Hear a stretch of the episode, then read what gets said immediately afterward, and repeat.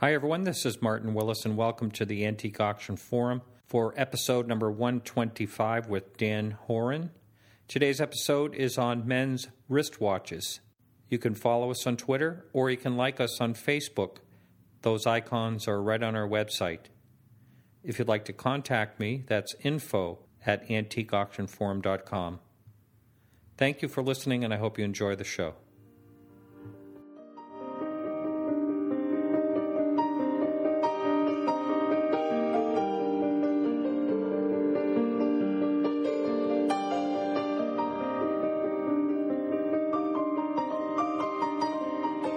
This podcast is sponsored by WorthPoint. Find out what your antiques are worth at worthpoint.com. I'm in Windham, New Hampshire with Dan Horan. How are you, Dan? Good, thank you. And this is the day before the end of the world. So uh, hopefully, a few people will listen to this, and it's kind of fitting we're uh, talking about clocks or watches. Yeah, it's, it's uh, I guess the time is now. Yeah, right, right. uh, so today we're going to be talking about mostly men's, but we can talk about women's wristwatches. Basically, uh, the one of the, reasons I wanted to talk to you about this is I noticed that seems to be one of the strong sellers. Yes, uh, th- their secondhand value is holding up. I, I think uh, that men have had less and less uh, opportunity for style or, or flair in their dress, and uh, uh, you know, a, a, a, lot of blogs talk about that the wristwatch is the last remaining piece of jewelry for for a successful male to to flaunt himself. Oh, is that right? What got you interested in watches in the in the beginning? Uh, I went to uh, school as a, a, chemical engineer. Uh, I was at University of New Hampshire for from 1995 through 2001, and uh, during my uh, term there, I uh, I began work for my aunt and uncle at Jones and Horan Auction Team uh, mm. and they are uh, uh, one of the world's leading auctioneers of uh, vintage watches, pocket watches, and wristwatches. Um, I I brought a, uh, some modern skills to their kind of old Yankee type auction house. Now, where are they located? They're in Goffstown, New Hampshire. Oh, okay. Uh-huh. So I worked for them for 10 years, uh, but I started in college during my summer breaks. They hired me full time afterwards, and I've never worked a day in the field of chemical engineering. but you have a degree, which is nice. Yes, and, and it kind of ties into the the engineering uh, kind of mindset. Very much ties into the, the to the complicated and, and, very technical aspects of clocks and watches. Do you think you're happier doing this than you would have? I'm just side question. Yeah, the the other the other opportunity it presented to me, uh, besides you know having some technical fascination for me was that uh, I was very much interested in working in a small business environment, an entrepreneurial spirit, I guess. Uh-huh. So Jones and Horan um, f- filled a niche in the market uh, for American pocket watches. Oh, uh-huh. um, um, uh, the big auction houses, Christie's, Sotheby's, and Antiquorum, which pr- provide services to the very high end, you know, wrist watch market mainly, and, and a few pocket watches. Uh, they they are unwilling to handle American pocket watches, which has a uh, a very enthusiastic uh, collector uh, collector group and uh, of thousands of people involved actively in the country, and there was no real outlet auction wholesale outlet for their for their goods. And my aunt and uncle were involved in country furniture auctions, and they got a big watch consignment in the early '90s and uh, we just we couldn't we we couldn't say no. We just we uh, more and more people would come to us for for pocket American pocket watch consignments, and then of course you build a reputation on uh, American pocket watches. We started handling European pocket watches, you know, and then the wristwatches and the mm-hmm. the Rolexes and the Patek Philippe watches. They all they start to trickle in, and then you know, pretty soon we were we were known as one of the probably five biggest auction houses in the country for for watches of all kinds. Uh-huh. And now, what do you do these days? Uh, I work for. I'm partners at R.O. Schmidt Fine Arts. Uh, he, uh, my partner Robert Schmidt and I, he, the company was he founded the company. It's named after him. Uh, we formed a partnership in 2009, and um, he was he was one of the five biggest auction houses in the country for American clocks, mm-hmm. and. I, I dissolved my uh, relationship with my aunt and uncle business wise, and uh, Bob uh, needed uh, a younger partner, and uh, I was especially a perfect fit because I could bring the watch expertise Yeah. to his clock auctions, and so now we we're about uh, we're about sixty percent clocks and uh, forty percent watches. So we've we've we've expanded our our our, our bread and butter uh, offering. And Let's talk about um, the brands. Uh, you just mentioned Patek Philippe, which I consider one of the very finest watches that you can get. Am I up there? Is that uh, are there some that are actually more desirable? Uh, no, Patek Philippe is uh, far and away the most desirable and expensive watch you can own. Uh, Yeah. You know, there, of course, there are different models and brands, and there are some Rolexes and some, you know, Movados even, and some uh, Longines that are more expensive than a specific Patek watch. But in general, the Patek Philippe is considered the the foremost brand among wristwatches and pocket watches. Now, have you uh, right? I've I've seen some pocket watches do very very well. Uh, do you happen to know what the, the record price is for? The record price for uh, any watch uh, is a Patek Philippe uh, pocket watch. In fact, Uh huh. it's uh, called the Graves Super Complication, and it was made for uh, Henry Graves uh, in the I think the 1920s. Um, he was in a he was in a race with uh, uh, James Packard Oh yeah. uh, to uh, and they were each uh, privately funding uh, different watch companies, but mainly Patek to build more and more complicated watches. And um, the Packard collection was recently sold through Sotheby's, and they uh, they realized very good prices on his collection, but. But back to the Graves Super Complication, it was sold for eleven million in nineteen ninety nine. Oh my goodness. and uh, you know a, a big hunk of a pocket watch, 24 complications, uh, and uh, it, it's still I think the most complicated watch, when you pocket say or twenty wrist. four complications, can you be more specific? Yeah, complications include on a on a watch, which can which includes wristwatches. That the the complications have seamlessly transitioned from pocket watches to to uh, wristwatches. Most of them were designed for pocket watches, but it's merely a matter of miniaturizing those complications to make them available in a wristwatch. You know, the most common complications include uh, calendars, uh, including day, date, and month, year, even Yep. uh, moon phase, uh, which will tell you the f- whatever phase the moon is in in the night sky. Uh, chronograph, which is a stopwatch. Uh, repeater, uh, that's a, a technical horological term or, or, or watch and timekeeping term that uh, to indicate a striking watch, and that will uh, bang out the hours and the quarter hours and possibly even the minutes. And it's almost like a code that's done in, right? Yeah, uh, it, it's like a grandfather clock basis, but uh, to to uh, the the repeaters were created uh, so people could tell time at In night the dark. Yeah. before electric light. Right. So yeah. they're they're an invention of several hundred years, Mm-hmm. uh, and they they they can strike to the minute by if you, pressing a lever or or a slide or a switch or a button. The, it will strike the hours, uh, and then on a different tone, a different tone gong, it'll strike uh, quarters for either fifteen, half an hour, or 45 and then it'll strike individual uh, dings on a on a kind of a third tone for minutes. So you know, 11, uh, 1259 would be twelve single dings, three quarter dings, and then fourteen more single dings. Now that seems pretty complicated just in its own. It, it one part, Yeah. yeah. Uh, a repeater is considered a very complicated watch, and, and repeaters in in wristwatches uh, can command uh, at the minimum of hundred thousand dollars or Wow. more. Yeah. Wow. And so, what are some of the other complications for that? Uh, well, some of these strange complications on uh, the Graves uh, would include uh, uh, s- something like uh, it might also include like a tourbillon, which is uh, which is a it's a it's a special function uh, f- to help uh, improve timekeeping accuracy. The, the, throughout the history of watches, uh, compensating for two main things is uh, positional error and uh, temperature error.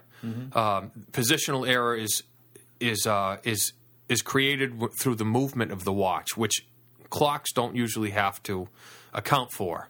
Um, but watches are carried on the person, so uh, gravity has whatever position the watch is, pendant up or you know crown if it on a wristwatch, crown down when you're holding your arm by your side. Gravity tugs on the moving parts of a Wow. watch differently. Wow. So, um, so that gravity, that force of gravity, can create discrepancies or, or differences in in the rate of timekeeping, and you can be off. You know, uh, you can be off minutes a day on watches that are not functioning correctly uh, in one position as compared to another. Wow. Uh, you know, the, so the general principle is that uh, you can round out that error. Uh, because you know when your watch is above your head or below your waist, uh, the the little differences that gravity creates uh, will kind of cancel one another out.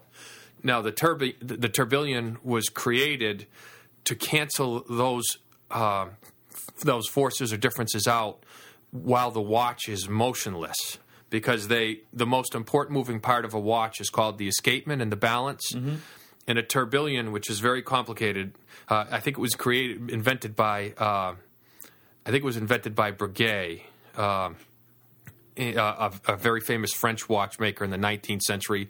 I think he he improved on the idea from, or he perfected it. He improved and perfected the idea from, I think, English watchmakers who had kind of started on those tracks. But the tourbillon will place the escapement and the balance, which are the complicated moving parts which produce the ticking sound mm-hmm. in a watch. It'll produce those on a little platform that's powered and will rotate. So it, it has a it has a canceling effect even it, it- when the watch is is at motion or resting, because it has a uh, it'll it'll keep those important parts turning and constantly shifting positions to create a, a canceling effect. That's amazing. Yeah, Wow. it is. It, it's and so that's a very complicated feature, and uh, you know, on very expensive uh, modern mechanical wristwatches, that's a, a feature that will certainly attract interest. Uh, Wow. You know, especially among collectors. So let me ask you this: While you're cataloging a fine timepiece, you'd really look for all these complications to list, wouldn't you? Oh, oh, certainly, yeah. Um these these complications are, uh, you know, probably we in a in a watch auction if we handle, say, 500 watches. Um, Pieces with complications would account for probably less than 10% of those. We'd probably have, Wow. You know, between 25 and 30 pieces, uh, maybe upwards of 50 if we have a very good auction with complications Wow. including calendars and repeaters. Uh, I've handled a few uh, tourbillons in in my career, uh, but those are even more complicated, as you could probably understand from my explanation of them. There, when you have that many moving parts, it's it's a very fine technical process to create something like that. It Must be very difficult to work on something like that as well. Yeah, it, it, there are very few people probably qualified to, to do so uh, properly. You know. Yeah. So let's talk about uh, the history a little bit. Um, let's start out with Philippe. Yeah, Patek Philippe. It was. I have a note here. Was founded in 1851.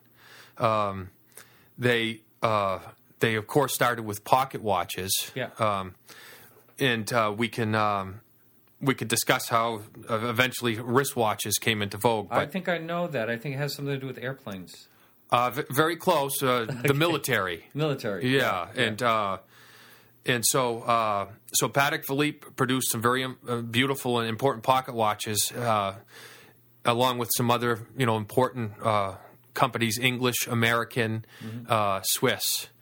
Uh, mainly in German, uh, so there was a very vibrant po- pocket watch market uh, from about 1700. Before that, they were pocket watches were the domain of the very rich, um, and uh, they were very complicated and, rare. a lot of fusee movements when they go back that far. Yeah, and they were worn on the outside to signify that you were Yeah. a watch owner. Yeah. you know, kind of like uh, uh, wristwatches are these days. Yeah. Uh, expensive ones, and so um, these these uh, these Swiss and German companies uh, and English companies were probably at the forefront of the uh, watch industry f- from about 1700 to 1850 when the Americans um, invented uh, factory pr- production with uh, with interchangeable parts. Was it so? The factory production started in America. With I think guns and there was another very important industry that started with the interchangeable parts, mainly in Connecticut. In uh, but clocks and then watches were also uh, fields in which which were early pioneering was done in interchangeable parts. So when the American pocket watch came to market, they w- they would take them to the big exhibitions in Europe um, when they perfected the process, like American Waltham Watch Company and Waltham.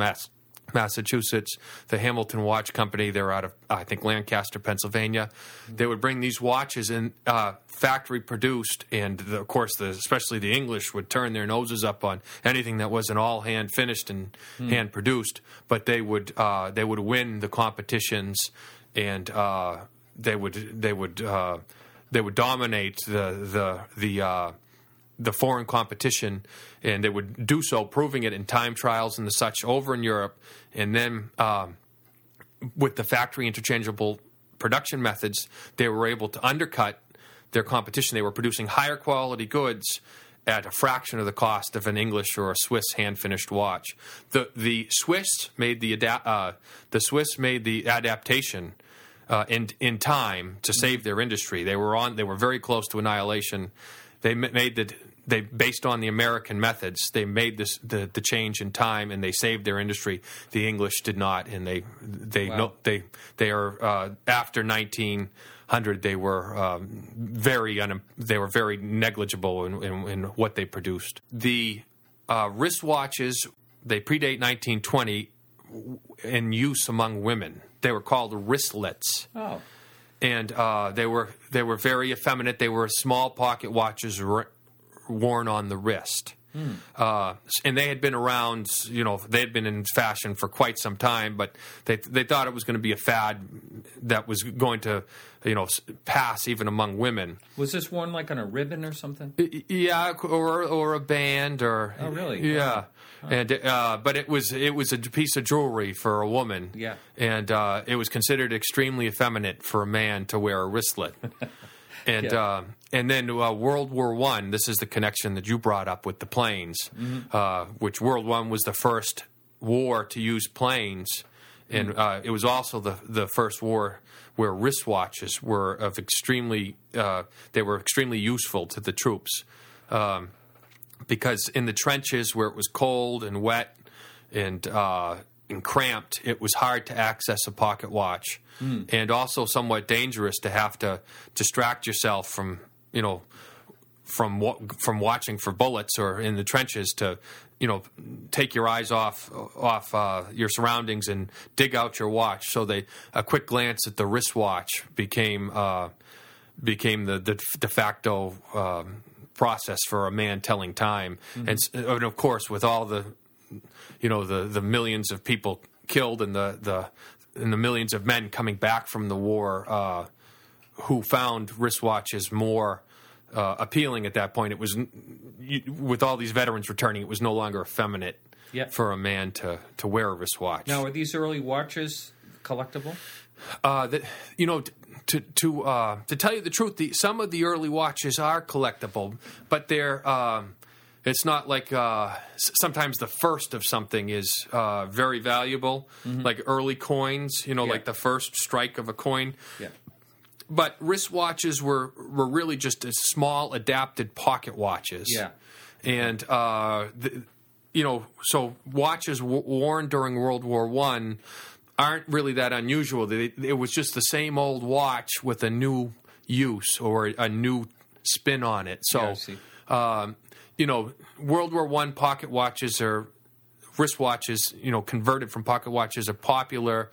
You know, for some historical value, but it wasn't a really major technical innovation or something that that would get the juices of the collector, or the, Yeah. who's into the strange complications or mechanics of a watch. It was kind of just a new spin on a very old, old, uh, you know, way of doing things. Well, I want to talk about Rolex next, but can you explain what um, the uh, Patek Philippe company, how it f- was founded and grew and all that?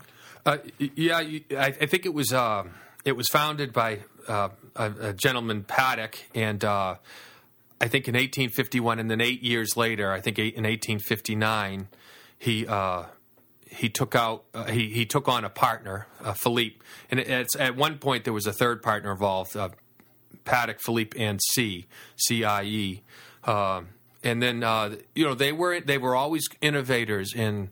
In, uh, in in mechanics, especially, uh, you know they've they've done they, they do they have beautiful cases for their watches, pockets and wristwatches, but their their focus has always been on the the mechanics. Um, And where were they? Where where were the was the company based? Geneva, Switzerland. Yeah, okay. Yeah.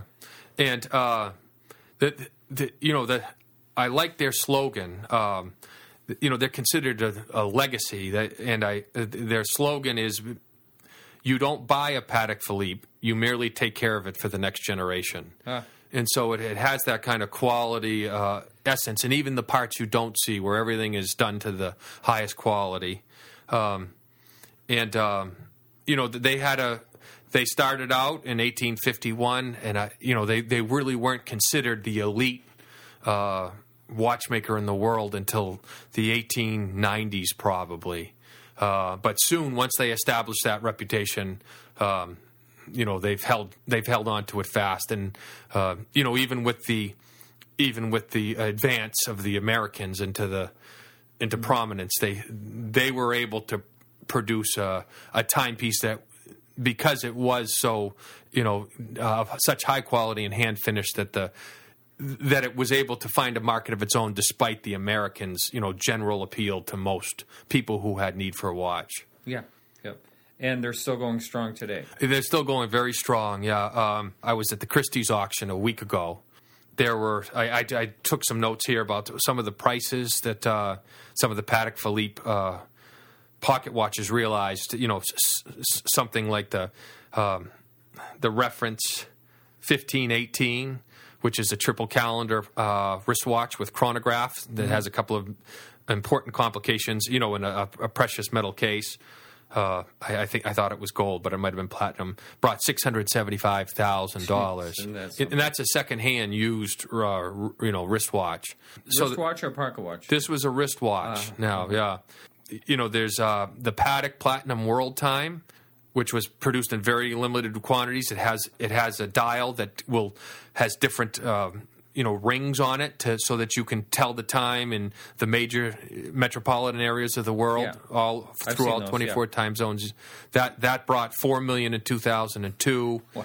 Yeah, and you know, and those those are incredible investments for you know for watches that were probably selling in the you know what would be equivalent to maybe forty or thirty or forty thousand dollars new. You know Today. today. So Yeah. so Wow. the Patek Philippe is a. Um, like like their slogan says, it's a good investment and has, there's a legacy value to, to the to their name and to their brand. Do you think that it is a good investment? I mean, a lot of times people will say in something we don't really know, but would you say it is? Uh, y- yes, you know, I, if I, I don't know if it's a good investment when this uh, whoever bought this last watch at six hundred seventy five thousand dollars. I don't, you know, he might have uh, a few years or uh, or or so to uh, before his before the market can appreciate again. But uh, you know, certainly uh, any Patek Philippe, if someone had bought something twenty five years ago at market price, Yeah. uh, it would have been a very very sound investment. Now, uh, condition always plays parts in things like this, so I'm sure it does in watches as well. Oh yeah, c- condition can be everything. Um, you know, on a Patek Philippe, um, the dials are very important. You'll have after 50, 40 or 50 years for a wristwatch made in the 50s or 60s. Uh, you'll, you'll just get a little tarnish, or it might get a little moisture under there, and then you can start losing the finish. They kind of like they, they they plate it and they give it like a champagne or a silvered finish, and that can start to tarnish when people were wearing them, they weren't thinking about collector value so much. They might have it redone so that they could read their watch better. You know, that will immediately depreciate the value of a of a good Patek wristwatch by twenty percent. You know, Now, are there? I always ask this question. There must be fakes. of course, um, they're, they're uh, we're getting we're getting Rolexes, especially a, Yeah. uh, uh, often faked brand. Uh, we're getting Rolexes from China now that uh, you, you can barely tell the difference until you open the cover. And um, and expose the movement, the workings of the watch. I want to tell you something real quickly on this. I stopped in at a place in uh, Long Island just a few years ago. There was this dealer that I sort of knew, but I didn't really know him too well. I had some things for me to look at, and he shows me a a, a Submariner, Okay. and he had the original uh, receipt, credit card receipt. He had all the papers with the watch. Everything you can imagine was with the watch from a jeweler and everything like that. And he said, um, "How many do you want? They're three hundred apiece, Oh wow. even Yeah. with that paperwork." Yeah. So I mean, boy, you have to be careful. Yeah, you have to be very careful these days. And uh, I have a, a good client in San Francisco who's who's been doing it for who's been trading in in, in vintage uh, wristwatches and pocket watches for probably forty years, and he works on them and he can restore very complicated and and and uh, old antique pieces. He says that he's getting to the point now where some of the reproductions that are coming from China that even with the movement exposed under careful inspection, uh, they can fool him. Are you serious? Yeah. It's gotten to that point. It's getting to that point. Yeah. wow, that's amazing. and at that point, you ask yourself if they're that high quality uh, reproduction, you know, when they keep time well, that they're producing Swiss quality watches. Wow, You know, that is amazing. Yeah. Totally amazing. So let's get into Rolex a little bit. I, I don't know anything about that company at all. Yeah, well, they're much later. Uh, it- It's a good question because they're much much later. They were actually uh, founded in 1905 in in London. uh, Which, which we're doing a little research preparing for this talk. I I didn't know that for the first uh, ten or fourteen years of their existence, they were based in London. They moved to Geneva, Switzerland, and now they're they're, they're, the quintessential Swiss brand that I think more people, more of the, you know, your average uh, non-collector is associates as a Swiss watch. You know, Rolex probably has a little bit more uh, brand recognition, I think, am, among uh, the, just the general population. Oh yes, So they they were uh, moved to Geneva in 1919, and so they were created. They they started um, producing pocket watches, which within about 15 years or 20 years of of the found of the founding of their company, uh, quickly went out of vogue. So they've been a wristwatch company for most of their existence. I've never seen a Rolex pocket watch. Do they exist? I mean, do you see they do. I've handled uh, probably a half dozen in my career. Wow. Do they are they collectible? They are collectible, but again, Rolex, you know, started humbly, uh, producing good pocket watches, and th- they they weren't anything exceptional. There was no major innovations going on, uh, and they hadn't established their reputation early on. Uh, so they were they were producing, you know, plain vanilla pocket watches of of good to better quality. So again, you know, if you found something of maybe in the first hundred or so watches that Rolex produced, mm-hmm. might be something important for its historical value. But generically speaking, a Rolex pocket watch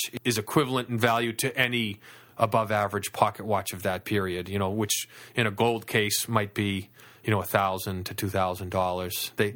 The, the watches at that pocket watches at that point were in transition uh, towards wristwatches. They pocket watches during the 1860s, 70s, and 80s were big, kind of massive things that uh, would fill up a whole vest pocket.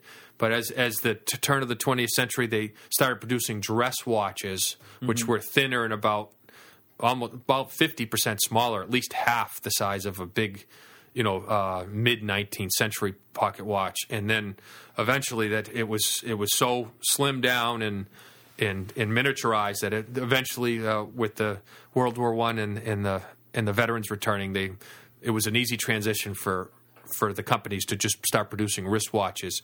And that's what Rolex did. They kind of produced a thin dress pocket watch and then um, you know by the 20s they were producing wristwatches and uh, you know they started making their name in uh, wristwatches by producing the first waterproof wristwatch I was thinking it was the. I may say this wrong. The Oyster Perpetual. Well, the oyster perpetual Oyster Perpetual. yeah that, that Um, I thought that's how they really got their.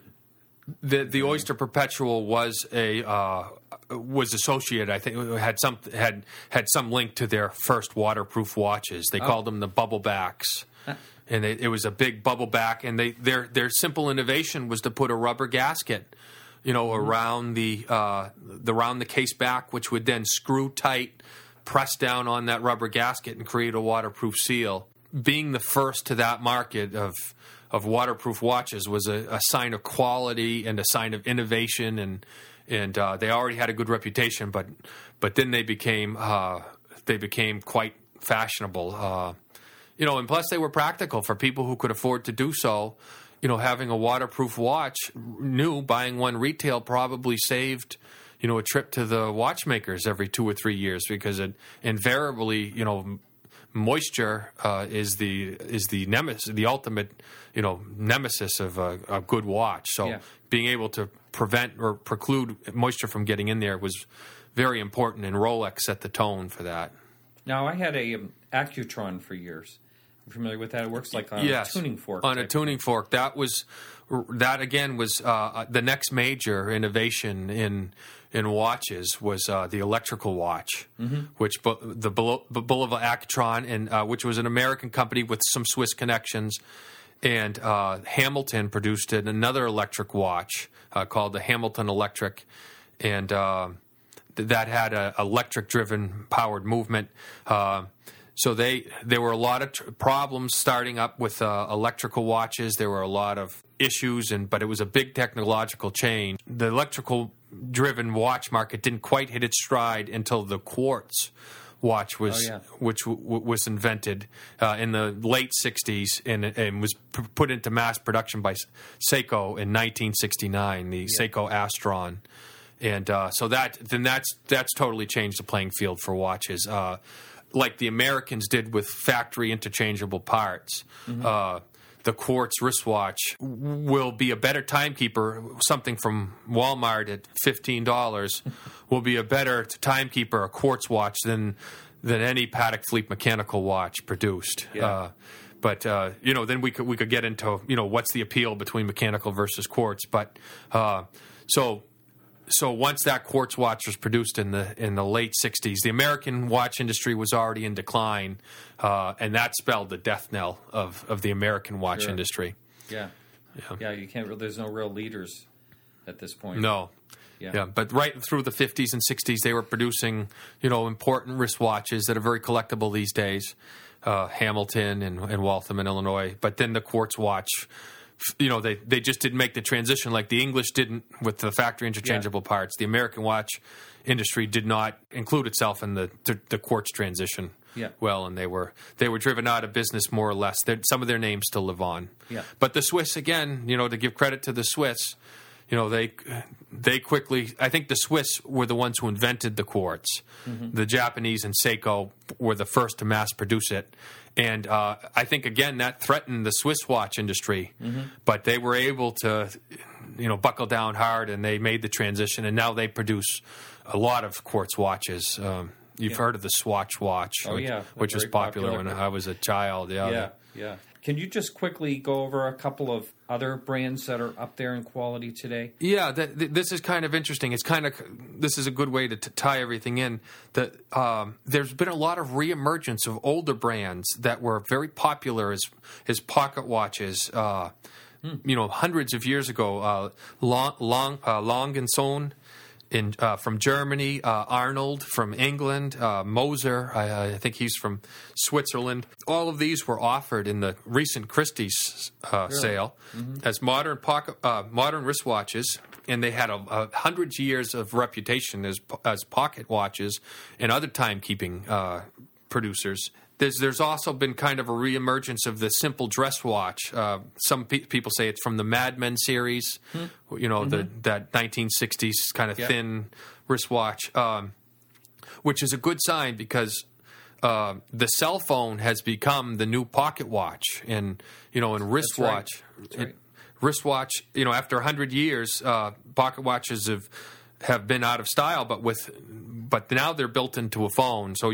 there's been a reemergence of the pocket watch, and most people depend on their their cell phone for time these days. And uh, wrist wristwatches and and older pocket watches, of course, are are, are there is uh, some question whether they're going to survive, but uh, I think, like I said to, at the beginning of the conversation, it's it's a chance for uh, people to have a little adornment, uh, and there's not many much chance for men to do that fashion wise.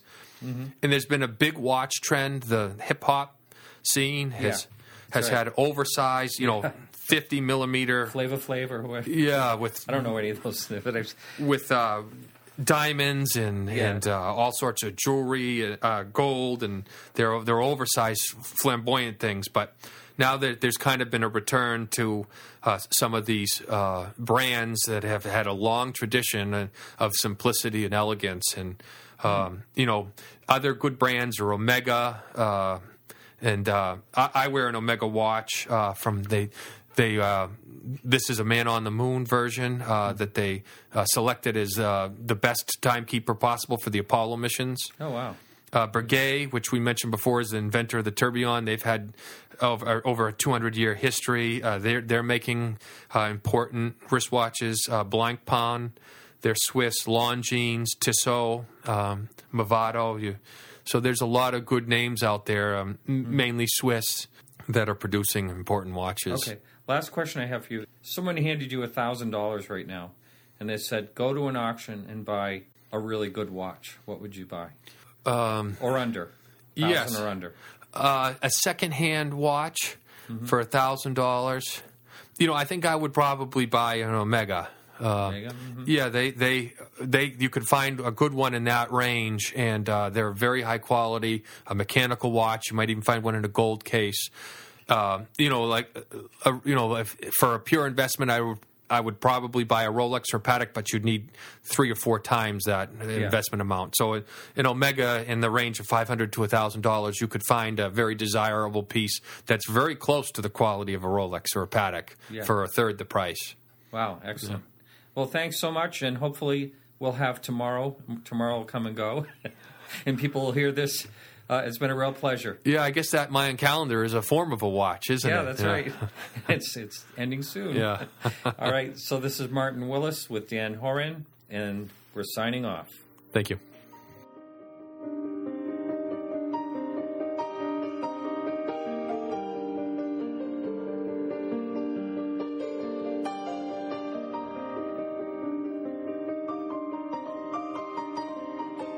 This podcast is sponsored by WorthPoint. Find out what your antiques are worth at worthpoint.com.